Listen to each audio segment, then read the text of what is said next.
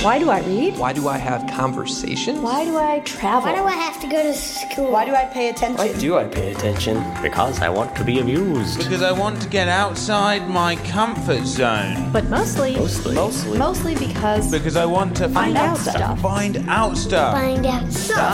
Because I want you to tell me something I don't know.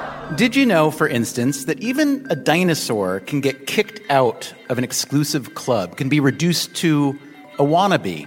Consider the Brontosaurus, you know, the friendly-looking vegetarian with the really long neck. Here's Mark Norell, chairman of the paleontology department at the American Museum of Natural History.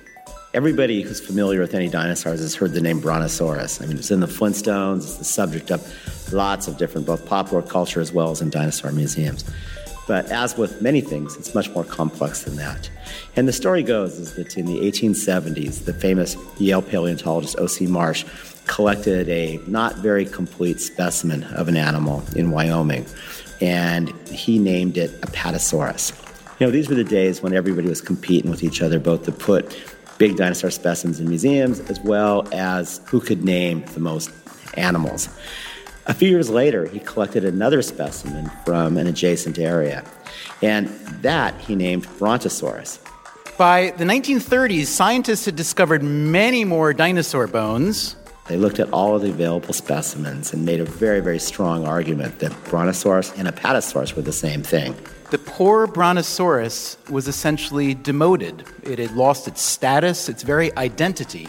This lasted for decades, but then, a few years ago, a team of paleontologists found some new dinosaur bones. And their analysis suggests that, you know, Brontosaurus can be differentiated from Apatosaurus, and maybe Brontosaurus is a valid name.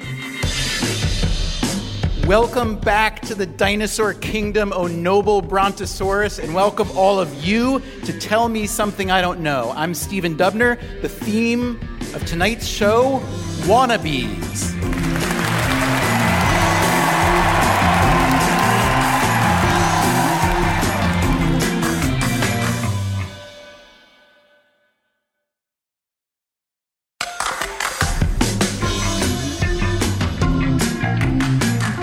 Tell Me Something I Don't Know is live journalism wrapped in a game show, and tonight we're coming to you from Washington, D.C., where just about everyone has a little bit of wannabe in them.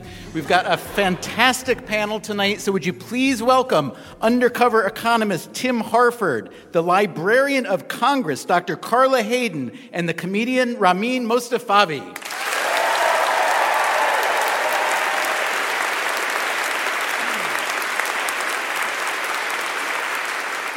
Excellent. Hello, people. Thank you so much for being here. Hello. Thank you. Thank you. Yes. Tim Harford, we'll start with you. What do we know so far? We know that you are an economist by training who's now written 7 books, including The Undercover Economist and your latest, Messy.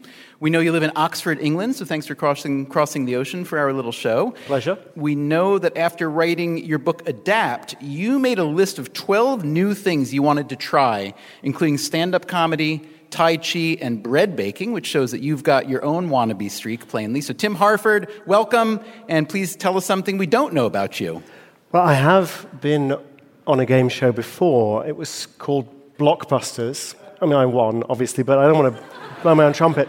The interesting thing about Blockbusters, there are two things. One, so it's based on a game called Hex, and one of the inventors of Hex won a Nobel Memorial Prize in economics, the mathematician John Nash, he of A Beautiful Mind.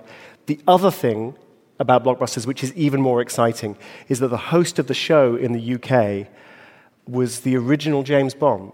Now you're thinking Sean Connery, but no, his name was Bob Holness, and he played James Bond in a radio adaptation, I think, of Casino Royale. He's the first actor to play James Bond. Phenomenal. Wow. My favorite part of that story was, which I won, of course. Well, Tim Harford, we're so happy to have you here tonight. Our next panelist tonight, Dr. Carla Hayden. Let's see what we know about you. Uh-oh. In 2016, you were sworn in as the 14th Librarian of Congress, the first female, the first African-American, and only the third actual librarian to hold the post. We know that your library, I hope you don't mind if I call it your library, has a collection of 162 million items, and that you plan to digitize at least half of them during your tenure. We know you grew up as a passionate reader, that your parents were both music educators, and that you, like them, have perfect pitch. We also know you're a hardcore Anglophile, so Tim Harford, good news for you there. Dr. Carla Hayden, tell us something we don't know about you, please. Well, it was pretty obvious early on that I wasn't going to follow in my parents' footsteps, even though I have perfect pitch. But I wanted to be a shortstop. For which team? The St. Louis Cardinals. Yeah. Because I used to do that. Thank you. Springfield, all that. Well, that didn't seem to work out. And I'm still working on one thing that I've never been able to do, is to wink. And this is as far as I can. So I'm still working on that. Yeah, so that does work well on radio, I have to say. We thought so. Our final panelist tonight, Ramin Mostafavi. We know that you, sir, perform and produce stand-up comedy, that you're a former cast member of Sheer Madness at the Kennedy Center, a show I believe that predates the Brontosaurus. It does, actually. Yeah. We also know that Amy Schumer has a crush on you. Oh. But then there's a footnote. Yeah. Which says, this is a rumor that Ramin would like to spread. We know that you were born in Iran to an Iranian dad and an American mom. Yep. We also know that you have a side career building museum exhibits. True. So Ramin Mostafavi, tell us something we don't know about you. Yes, something you don't know is when I was 22 years old, I had a hair transplant. And if you're listening at home, my hair looks amazing. It was easily one of the biggest mistakes in my life, and I'm humiliated about it to this moment. But that was it. I think you look fantastic with what we'll call minimalism. Thank you. Yeah. It's a minimalist comb over. Yeah. Yeah. Ramin, we're very, very happy to have you here, along with Dr. Hayden and Tim Harford. We are just about ready to play Tell Me Something I Don't Know. As you know, our audience guests will come on stage and try to wow us with their IDKs, or I don't knows. You are free to ask them anything you want. Ultimately, you'll pick a winner based on three simple criteria. Number one, did they tell you something you truly did not know? Number two, was it worth knowing? And number three, was it demonstrably true? Now, to make sure that everyone's on the up and up tonight, would you please welcome our real-time fact-checker, the brilliant and lovely Femi Oke.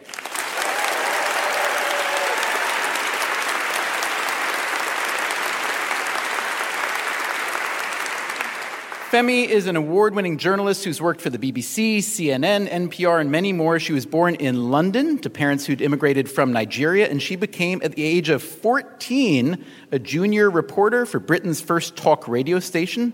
She has since reported from all over the world and has been in the States for 18 years. So, Femi, I'm curious, what was it like fitting into the U.S. when you moved? Did you have a kind of wannabe moment? There was this one time, Stephen, when I was in Atlanta, and I visited a very famous drive-through known as the Varsity, and the lady serving me nudged her co-worker and said, "What language is she speaking?" And then somebody at the back of the kitchen went, "Whoa, it's a black Mary Poppins."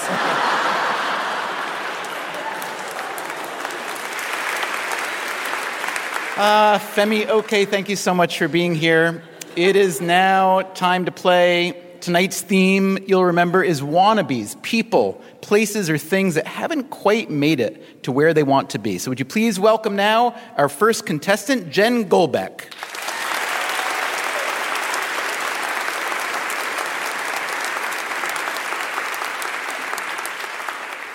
Hey, Jen, what do you do? I'm a computer scientist and a professor of information studies at the University of Maryland. All right, Jen, I'm ready. So are our panelists, Tim Harford, Carla Hayden, and Ramin Mostafavi. So what do you know that's worth knowing that you think we don't know? So there's this huge Russian botnet on Twitter. These are accounts that are posted by computer programs. They tweet, they follow each other, they look pretty normal, but they're not people. And they look like any other Twitter account, But there's one simple observation you can make that will unmask them as bots. What is it? So is it something to do with the timing of their responses? Like, so that's a good possibility. I actually looked into that, and it seems fairly randomized, so it looks kind of like any other person. The profile pic. It's a human and not like a hard drive or something like that, right?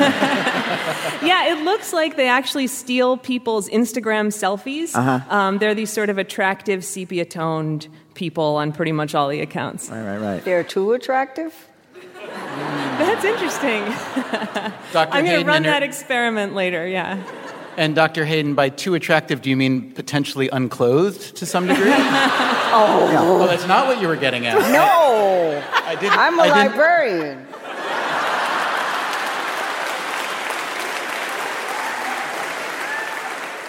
Jen, can I ask you seriously-ish? You said that you were looking for this botnet, meaning you knew something was going on. Talk a little bit more about your impetus there. Yeah, so I ran into this handful of accounts, and I was like, what are these? They look so weird. And so I started following them out and their friends and so on, and I'm just building a list to see how big it actually is. Okay, and that led you then to the identifying trait, or no? The identifying trait led me to the botnet. So we still don't know. All right, I don't think we're going to guess it, are we? You're not going to guess it. No, we're not. Jen, why don't you tell us what the identifying trait is for the Russian botnets? So if you look at your friends on Facebook or Twitter and how many friends they have, about 30% of them will have friend counts that start with a 1. And only about 5% of them will have friend counts that start with a 9. This is a thing called Benford's Law, and it says that 1s are way more common as the first digit in natural systems, and it goes down for each digit from there. So you can try this yourself, like look at all the numbers on your tax returns, or in a magazine, or the surface area of all the lakes on the planet, and it works. I proved that it works on social media. And so when I was studying it on Twitter, I found this handful of accounts that totally violated the rule. They followed people, they looked normal, but their first digit pattern was completely unnatural. And then I realized, oh, they're all Russian, they're all looking like these bots. And even though they try to look normal, so Twitter doesn't catch them and they can keep posting porn and fake bags and pirated movies, this one little observation is something that fraudsters often slip up on and they missed it too. But now, helpfully, you've told them how to not slip up in the future? It's worth knowing. Now, Tim Harford, as an economist, Benford's Law, you're familiar with? I am. I did not anticipate it working in social media, but Benford's Law has been used to uncover accounting fraud, and I believe the accounts of the Greek government were not Benford compliant, if I recall correctly. And the idea is if you're trying to fake something, right, you tend to use numbers that are rarer than they would occur naturally. That's. Well, you kind of go like, oh, I'm faking my tax return. I better put some numbers that start with a 2 and with a 5 in there so it looks legit. But actually, if you just do a lot of ones, it's going to pass muster. Also useful advice, I have to say. Before we finish up with Jen, let's check in with our fact checker, Femi Oke. Not all bots are bad. I have a couple for you to take away. Earthquake Robot or Earthquake Bot. It is a bot that tweets out every earthquake in the world from a 5.0 on the Richter scale and higher. And this one, at 2 headlines, mashes up 2 headlines. And it comes from Google News, so real headlines, but mashed up. This one was done by a bot. Kellyanne Conway finally adds a dislike button, --, Femi, thank you. And Jen Golbeck, thank you so much for playing Tell Me Something I Don't Know. Great job.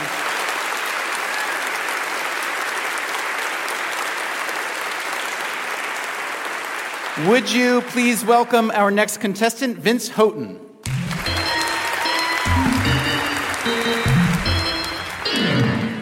All right, Vince, why don't you tell us who you are, what do you do? I'm the historian and curator of the International Spy Museum here in Washington. Whoa. And the host of the museum's podcast, Spycast. Oh. Spies, I guess, are in some ways the ultimate wannabes. So, Vince, what do you have for us tonight? My question is, if you wanted to be a British spy, but they wouldn't have you, how would you fake your way in? I couldn't possibly reveal my secrets. I know the answer to the reverse question. Like, if they want you to be a spy, I know how to get yourself fired because my wife managed to do this. So she speaks Chinese and Japanese, and she studied that at university. When she graduated, she got this mysterious letter inviting her to, you know, come along, and it seemed to be from the Secret Service. So she didn't read to the end of the letter, which said, "Do not discuss the contents of this letter with anybody." So anyway, she calls her mom, and she's telling her friends, and then mysteriously the job offer was withdrawn very, very quickly. So how do you fake your way in? Does it involve after they don't want you? Yeah. Well, if they just don't think you're valuable. But then you're going to try anyway? Yeah. Yeah. You're saying that there is a method with which that has been proven where people have been rejected, that then they're like, no, I still want to be a spy, and then they figure out a way that you know, and it's not like Rowan Atkinson. Like, yeah, no, this is one person that was rejected 3 times by British intelligence. Oh, so this is not standard operating procedure. No. This is a story. I'm not giving you.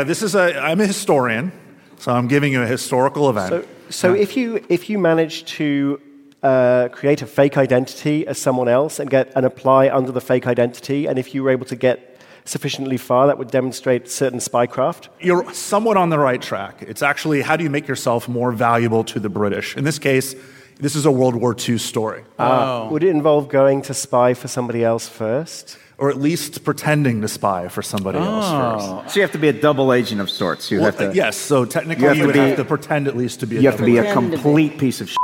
Is that what you're saying? Well, so it depends on whose side you're thinking about in World War II here. If you're mean to the Nazis, most people aren't too worried about that. So, but if you went to some third country, for example, Spain, and you were pretending to have some kind of spy ring in Spain, would that... So if you were a Spaniard, perhaps, and you hated the fascists, and you wanted to hurt Germany as much as you possibly could during World War II...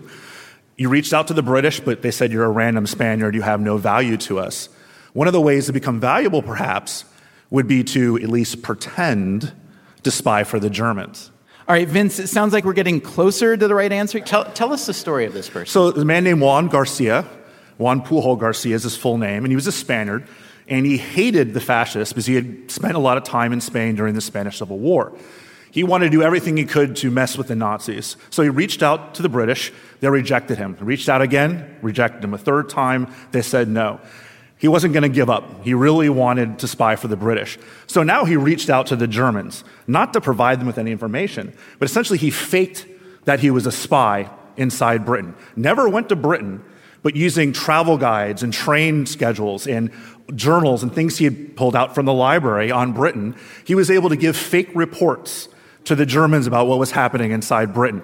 He created 25 fake assets on the ground, spies that he was running, created fake identities, actually wrote in different handwriting the reports for each of these identities, to the point where the Germans brought him on as one of their top spies. Really? Then he went back to the British and said, now you want me, right? Because I've got the Germans eating out of my hands, and the British finally realized this was somebody they wanted to work with. So the Germans were now fed disinformation for the rest of the war because they thought Juan Pujol Garcia was their spy.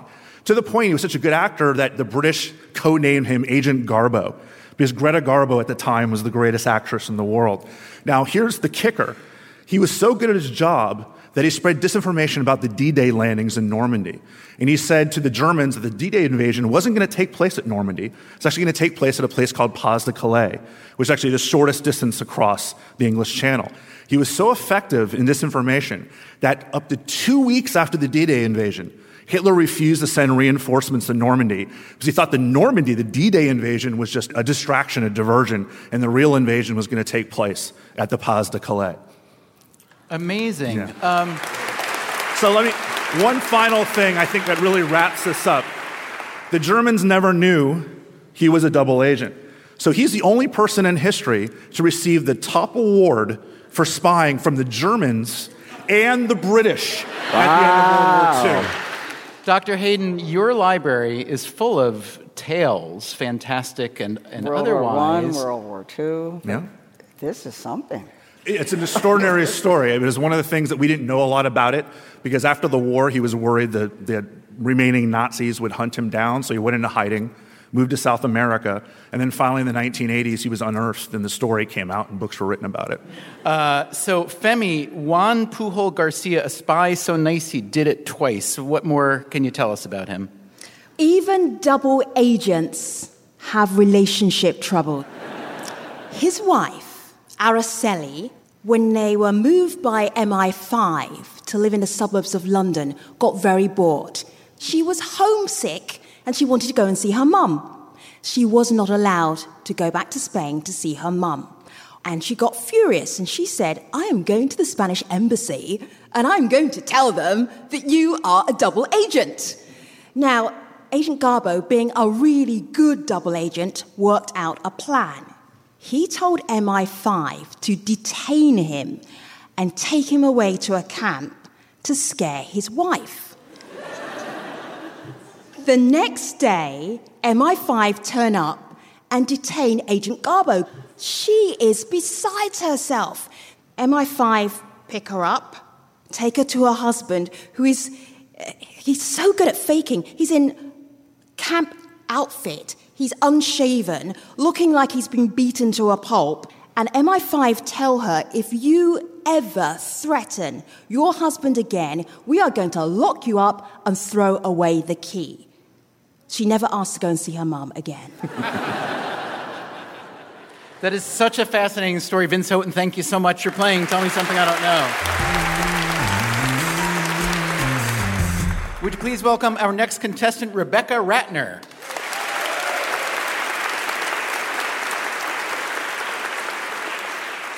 Greetings, Rebecca. What's your story? I am a social psychologist, and I'm a professor at the University of Maryland. Go Terps. And I teach in the business school. All right, we are looking for wannabes tonight. What do you got? Yeah, so in some of my previous research, I found that people are reluctant to do leisure activities alone, like going to the movies or going to a museum, because they're afraid that other people will think that they don't have friends. And so this fear of being evaluated negatively by others leads people not to engage in those activities at all if they lack an activity partner. And so the question is, how do people perceive someone who does these kinds of activities alone? You mean just as an outsider, if we see someone going to a movie by themselves? That's right. If you were at a movie and you saw someone come in alone. Yeah. I remember having to break through this barrier when I was maybe 20 years old. I wanted to go and see the Harvey Keitel movie Smoke. So I called a friend, and he wasn't free, and I called another friend, and he wasn't free, and I only had two friends. So, and then I was like, well, hang on, I could just go and see the movie by myself. And I did. And it was great. And, of course, you're in a cinema, it's dark, no one cares, no one's looking at you, they're looking at the screen. Later. The question is, how do we judge them? Yeah, so, I think it's just... maybe even a better example might be, imagine that you're at a museum exhibit, and you see someone walking around, so it's really clear that they're alone. What do you think of that person when you see them there, unaccompanied by anybody else? Museums are a little different in terms of seeing people alone and doing that. What did you mean? What would you think if you saw someone alone at a museum? I wouldn't even notice, in a way. Mm. In museum exhibits, you're looking at the things. I think you're onto something, because I dimly remember that there is a psychological effect called the spotlight effect, which is that people feel they are in the spotlight, that other people are looking at them and noticing them. So my guess would be that actually people don't evaluate people who do things alone. They don't even notice people doing things alone. Yeah, so I think the spotlight effect, that's exactly right. They're not even noticing that person. Part of what we're interested in is what happens when you do notice that person. What is it that you think of that person? So I would construct this rich inner life for them about like, they're clearly just... full of noble, romantic thoughts. So it's interesting what you're describing about concocting this sort of rich inner life for this person, because what we find is that when people think about going to do activities alone, really what they're thinking about is that other people are going to look at them and judge them for not having friends. It's as though that's the one thing that other people will be thinking about us if they see us. And yet what we find is that what observers do is they create these stories like this person is working on a PhD, or, you know, they have this sort of rich inner life. Because when you see them there alone, you know they must be interested in the exhibit. Whereas if you see the person there with a friend at the museum, maybe the person's there just to socialize with a friend. People do think that a person who goes alone has fewer friends. But people also view that solo person as more interested in the world, more curious. And so overall, there are these really positive evaluations of someone who does things alone. We find also that people are more interested in initiating conversation with someone who is solo than with a friend. So they may be the stronger, the more confident that would be out alone. Yeah, yeah. Interesting. Can you tell us, how is the research done that allows you to reach the conclusion? Yeah. Like, let's say you're at the recording of a podcast by yourself and you want to meet somebody at a synagogue, for example, let's say. The way we do the studies where we look at people's actual perceptions of someone who does activities alone is we describe scenarios. So, you know, imagine that you were going to go on a Thursday night to see a movie.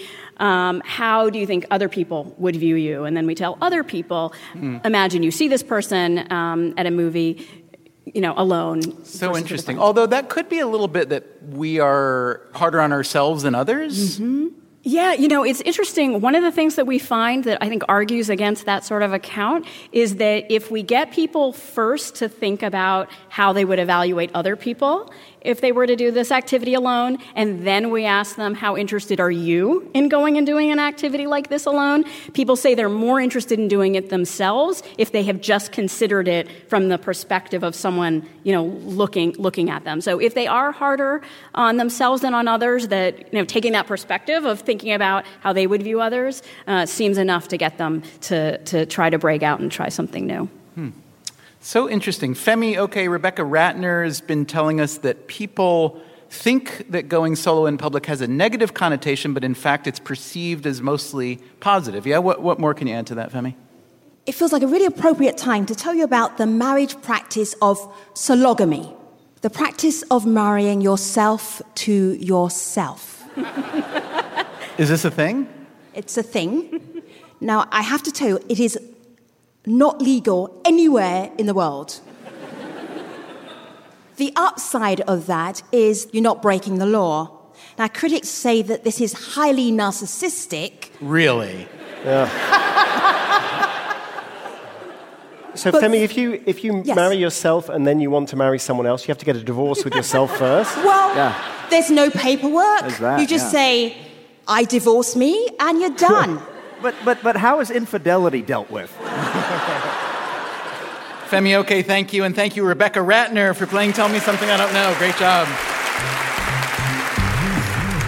It's time now for a quick break. When we return, more contestants, and we make our panelists tell us something we don't know. And if you'd like to come tell me something I don't know, or if you want to come see the show taped live, we will be in Minneapolis on April 26th and 27th, in Philadelphia on May 8th and 9th, in Tarrytown, New York on June 3rd, and in New York City for a bunch of dates in June. To find out more and to buy tickets, go to TMSIDK.com. You can find us on social media at TMSIDK_show. We will be right back.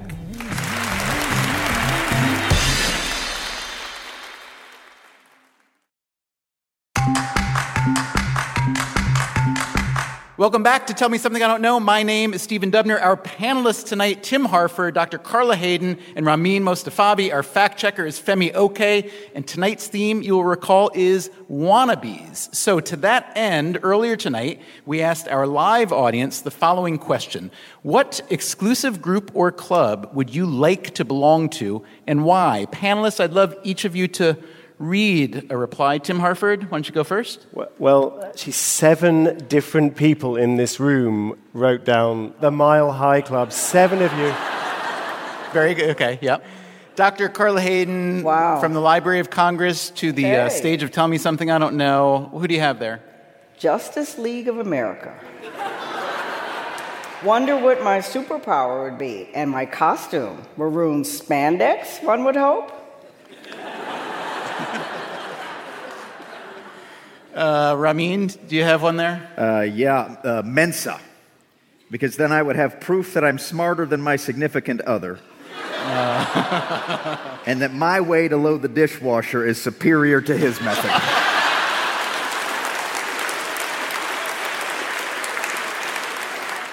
All right, let's get back to our game. Would you please welcome our next contestant, Anita Cozart. Hi, Anita. Tell us about yourself. So I've lived in D.C. for about 13 years. I live in Northeast D.C. And I'm an urban planner, urban policy advocate, and generally all about equity and civil rights. The floor is yours. What do you have for us tonight, Anita? So every state pays federal taxes, and also the District of Columbia pays federal taxes. The question for you is, how much per year does the district pay in federal taxes, and how does that compare with the other 50 states? Wow. Is your T-shirt a clue? Yeah. Could you tell us what's on the T-shirt? It is. So my T-shirt reads, "I am essential, and so is statehood."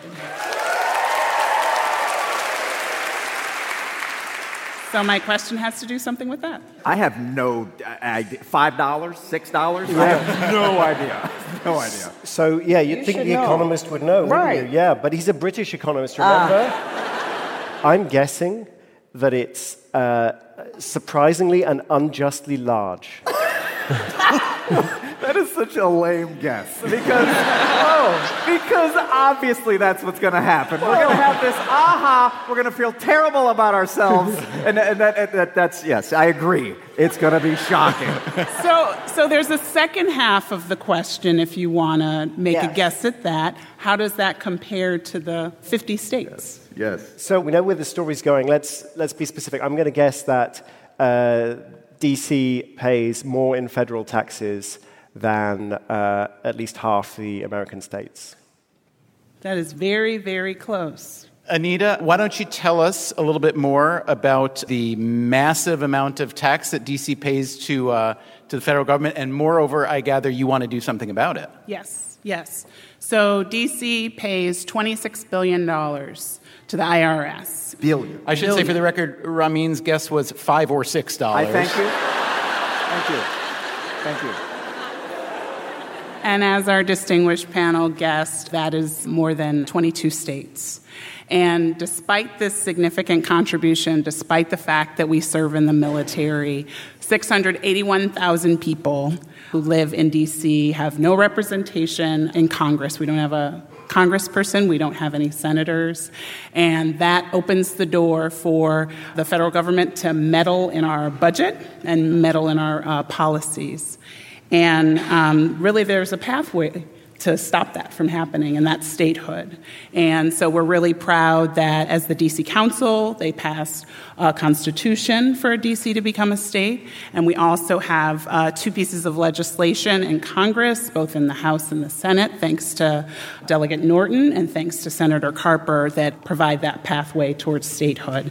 And our hope is that very soon we'll be able to move those bills out of Congress, we'll be able to have a pathway to have the Constitution created and a state to be in place, and that'll allow us to have all of the full authority over our laws and the full authority over our budgets, and to have representation so that when it's time for everyone to say, call your congressperson about something, we have someone to call. Yeah.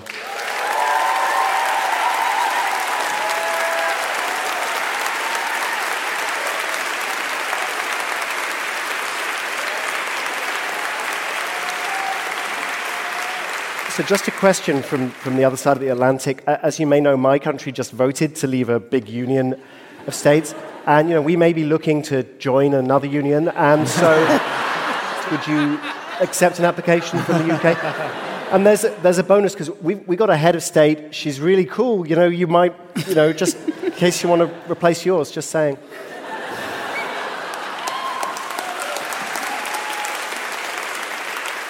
Honestly, if that will get us statehood, yes. I'm all for D.C. becoming a state. What bothers me is the fact that we then have 51 states, and that, to me, is unacceptable. I think 50 is a really nice number. We got songs with it that rhyme. I think the real conversation, though, is which state to eliminate. One in, one out. Yeah. We got to keep it at 50, guys. That's it. D.C. in, Jersey out. Okay?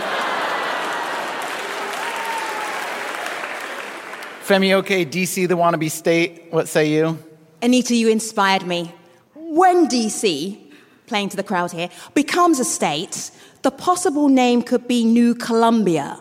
There are way juicier names that D.C. has had in the past than New Columbia. When Charles Dickens visited back in 1842, he called it a city of magnificent intentions. And political pundits have often called D.C. Hollywood for ugly people.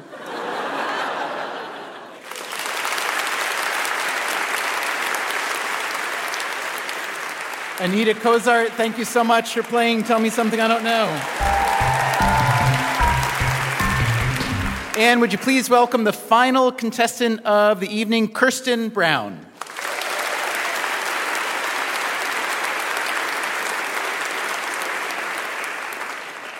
Hi, Kirsten. Where are you from? What do you do? I am originally from Alabama, and I am an assistant professor at George Washington University Medical School, where I teach gross anatomy and neuroanatomy. Wow.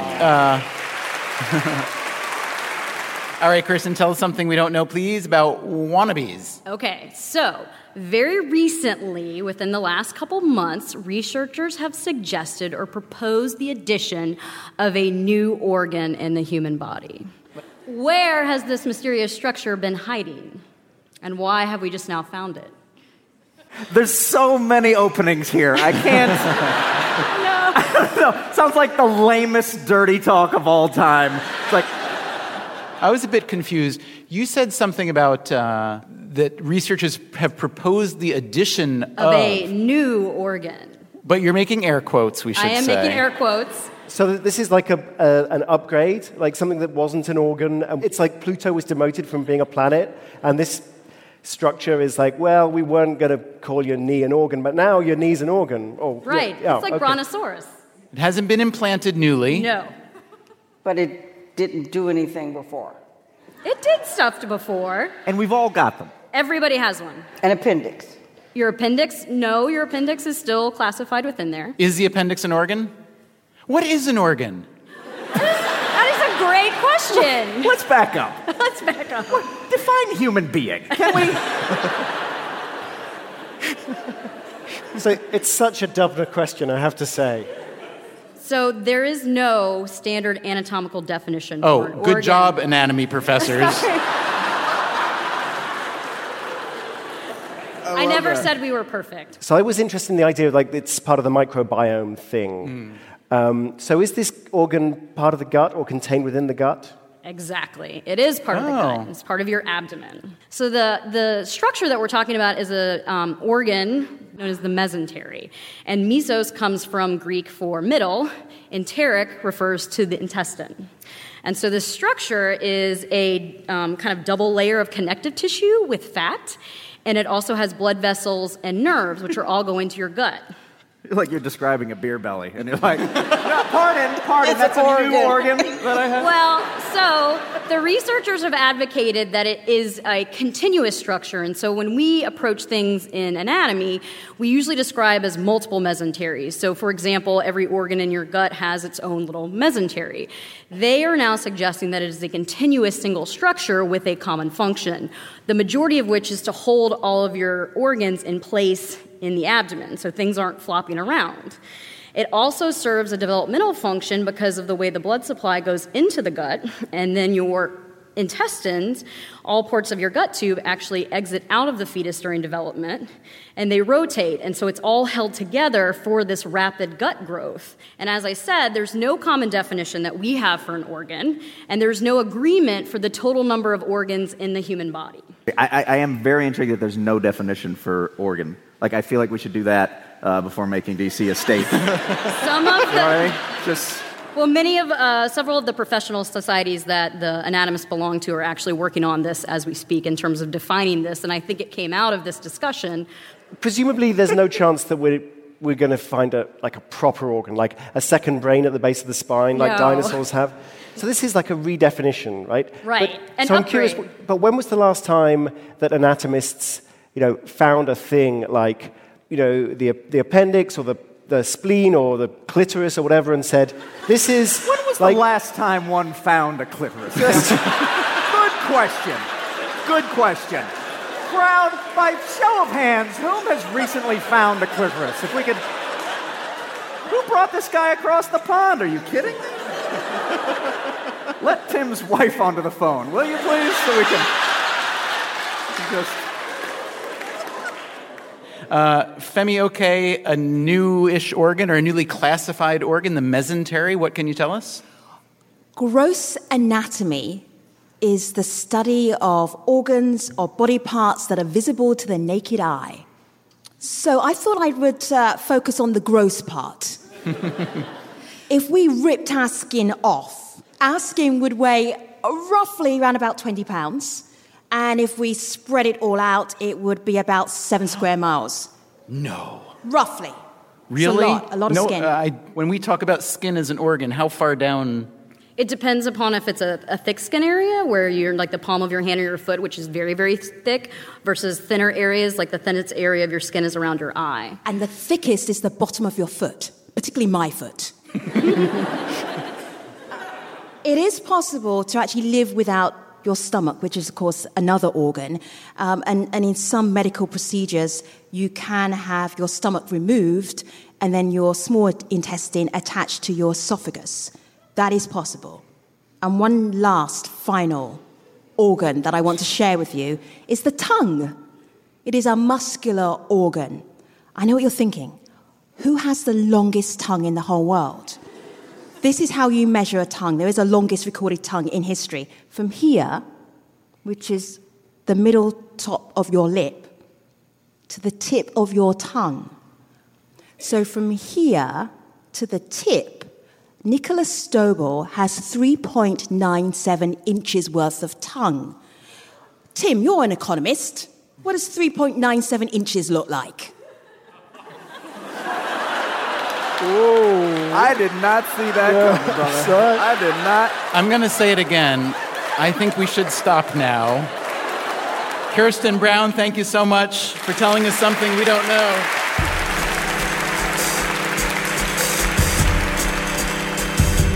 Can we please give a hand one more time to all our contestants? Great stuff tonight.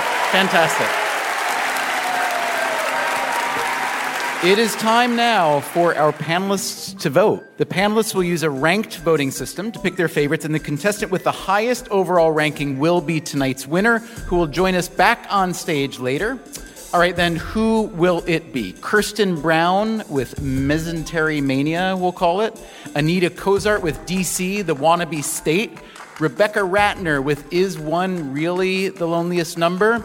Vince Houghton with 0007. Or Jen Golbeck with How to Bust a Botnet. While the votes are being cast, let me ask you a favor. If you enjoy Tell Me Something I Don't Know, why don't you subscribe, spread the word, and give it a nice rating on iTunes, Stitcher, or wherever you get your podcasts. Thank you so much. All right, the panelists' votes are in. Once again, thanks to all our contestants.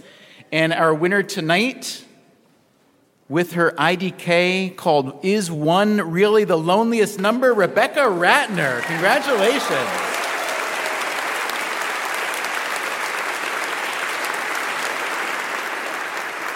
All right, Rebecca, to mark your accomplishment, we'd like to present you with this certificate of impressive knowledge, which is suitable for framing, as you can see. You'll also join us back on stage later to face one of our panelists in the final round of Tell Me Something I Don't Know. Now, which panelist will you face?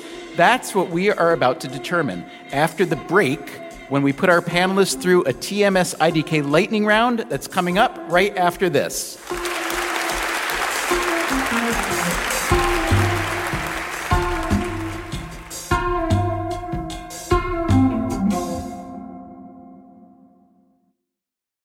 Welcome back. It's time for our panelists, Tim Harford, Carla Hayden, and Ramin Mostafavi, to answer a few of our famous lightning round questions, questions that each of them are uniquely qualified to answer. So Tim Harford, economist, author, gentleman, we're going to start with you. In 10 seconds or fewer, please answer the following. You once made a BBC series called Trust Me, I'm an Economist. Why would any of us ever trust any economist? Because we're committed to rationality and to the allocation of scarce resources and, you know, what is scarcer in life but, you know, love. I was giving people dating advice based on economic theory, and it worked. Tim, you've worked at the World Bank, Shell Oil, and the BBC. Which one had the best cafeteria? The World Bank has an amazing cafeteria, just loads of food from all over the world. Our tax dollars at work, yeah, very nice. That's good. Tim, you've lived in two great world cities, Washington, D.C. and London. Which one's better and why? Oh, D.C., totally, so much. Yeah. Yeah. Tim, at age 12, you produced your own Dungeons & Dragons magazine called Adventurous Friend. What were you thinking? Role-playing games are just a great way to meet friends, and some of the best friends I have, I'm still in touch with from when I was 12 through role-playing games. All those other bastards from school I don't see at all, so the games work. And finally, Tim Harford, we've heard that you have three children. What are their names? And, bonus point, which is your favorite child? So they are called Stella, Africa, and Herbie. And which is my favorite?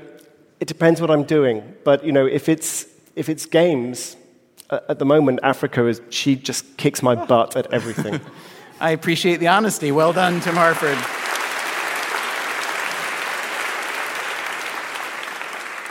Dr. Carla Hayden, our 14th Librarian of Congress. Are you ready? No. All right. Which member of Congress is the most active user of the Library of Congress, and what does he or she do there? Oh, I can't tell that. Who do you see a lot? Who do you see a lot? Well, you know, I see a lot of them in our cafeteria. Yeah. We have a wonderful cafeteria. Yeah. So they just come to eat? They come to eat, but they're the only people in the world that can check out books from the Library of Congress. That's right. Let me ask you this about your collection. What isn't in the Library of Congress that ought to be? What isn't in the Library of Congress that ought to be are some of the things that are in the British Library that are made in America. There's some manuscripts and some things that we've been eyeing. Let me ask you a slightly more delicate question, perhaps. What's in the Library of Congress that perhaps shouldn't be? Well, you know, we have Sigmund Freud's papers and some of his research materials. They're in vials. But those are the types of things that you might discover. All right. How do you organize your books at home? Dewey Decimal, alphabetical, or by spine color? I have aspirational groupings. And I've decorated with books. I have baskets. I put rocks on top. And it's like a garden of unread material. Dr. Hayden, a New Yorker profile of you stated that, quote, Hayden is compact with a short hairstyle that expresses contained fun. I know. So first of all, is it true that your haircut expresses contained fun? And if so, have you ever had a haircut that expressed uncontained fun? In the late 60s, early 70s. Nicely done. Thank you so much, Dr. Hayden.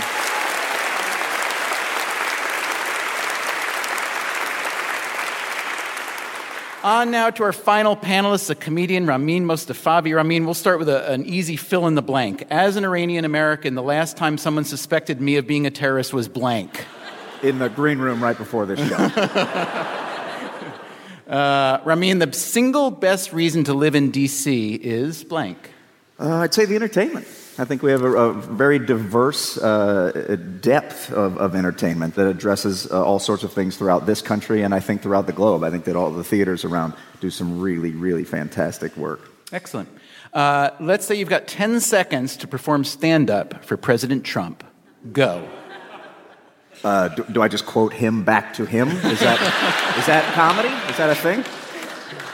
Ramin, I'm curious, in your other job, what's the strangest museum exhibit or feature you were ever asked to build? Oh, my gosh. Yes, and in the museum world, I think this is strange, and maybe I'm a jerk for this, but at the top of the Washington Monument, I was asked to make tactile maps for the blind. Now, that strikes me as strange, because we all know you stand in line for 2 to 3 hours. And if I'm your blind friend and you put me in a line for 2.5 hours to go to the top of something to feel what you are seeing. Like, I get it, but can we put that map down by the hot dog stand so I can just... and you wait your happy ass in line, you know what I mean? Just... do you agree that Librarian of Congress Carla Hayden's hair expresses contained fun? 100%. Yeah. And which of Tim Harford's children is your favorite?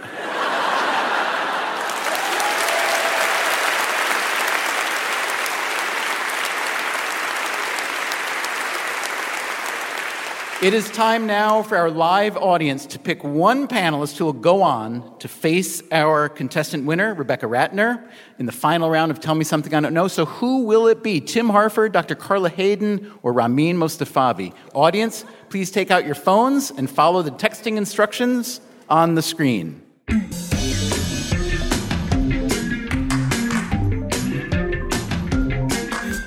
The audience votes have been tallied, and our panelist winner tonight, with 53% of the vote, Mr. Tim Harford. Congratulations. Yay!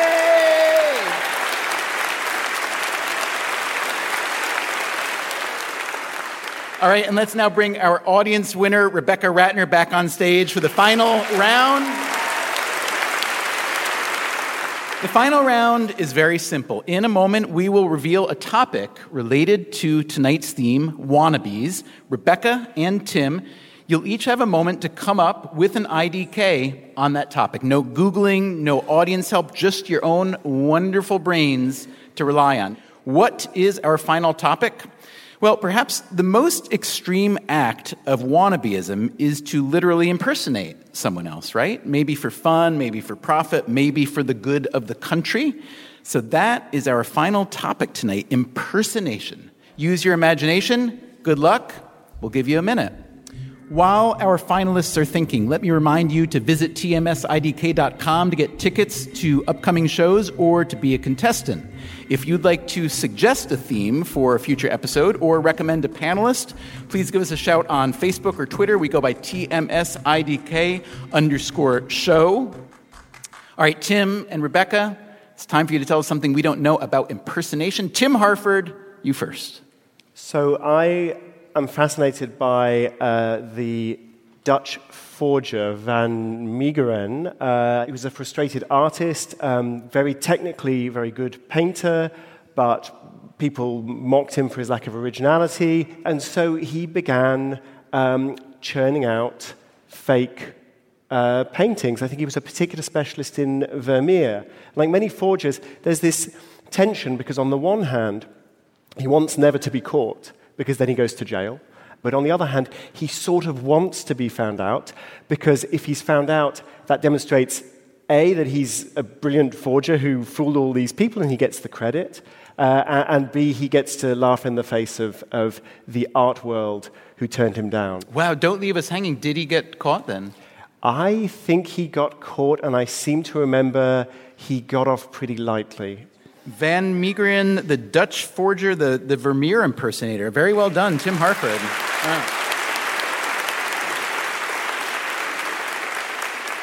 Wow. Rebecca Ratner, beat that. Yeah, so in the 1990s, I was a PhD student at Princeton University, and there was an impersonator in our midst someone who pretended to be a student and wasn't a student? Is that what you mean by that? It was actually hilarious to those of us who were PhD students at that time, because for any of you who have been through a PhD program, and I'm guessing it's many people here tonight, it is a pretty grueling, often completely unglamorous sort of job to have for 5 or 6 or 7 or 8 years. And it turned out that there was someone who was impersonating being a PhD student and was hanging out in our dining halls, and I think we all couldn't stop laughing for days. Because why on earth would you want to put yourself through that? Rebecca Ratner, very well done.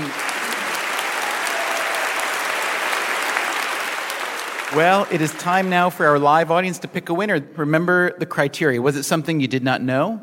Was it something that's worth knowing and something that's demonstrably true?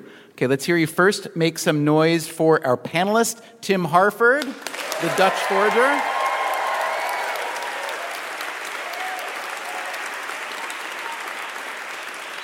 And now for Rebecca Ratner.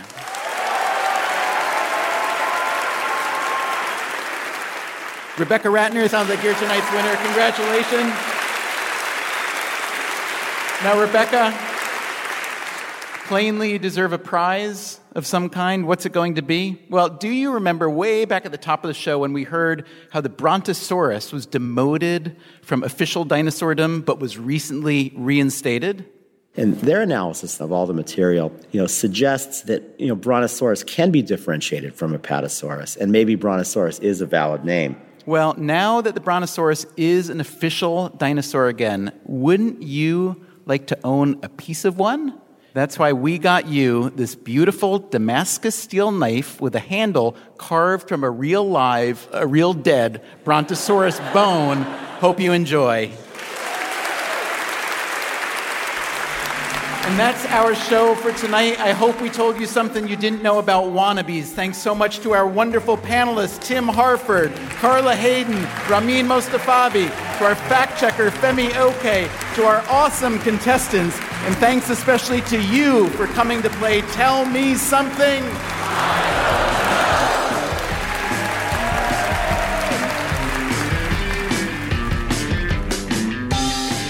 Don't Know. And next week, for our last episode in Season 2, we have a very special show. The theme is music, and we'll have our very own house band, Dan Zanes and Friends. Also, great trio of panelists, David Haydu, Faith Saley, and Danny Goldberg. And, as always, awesome contestants.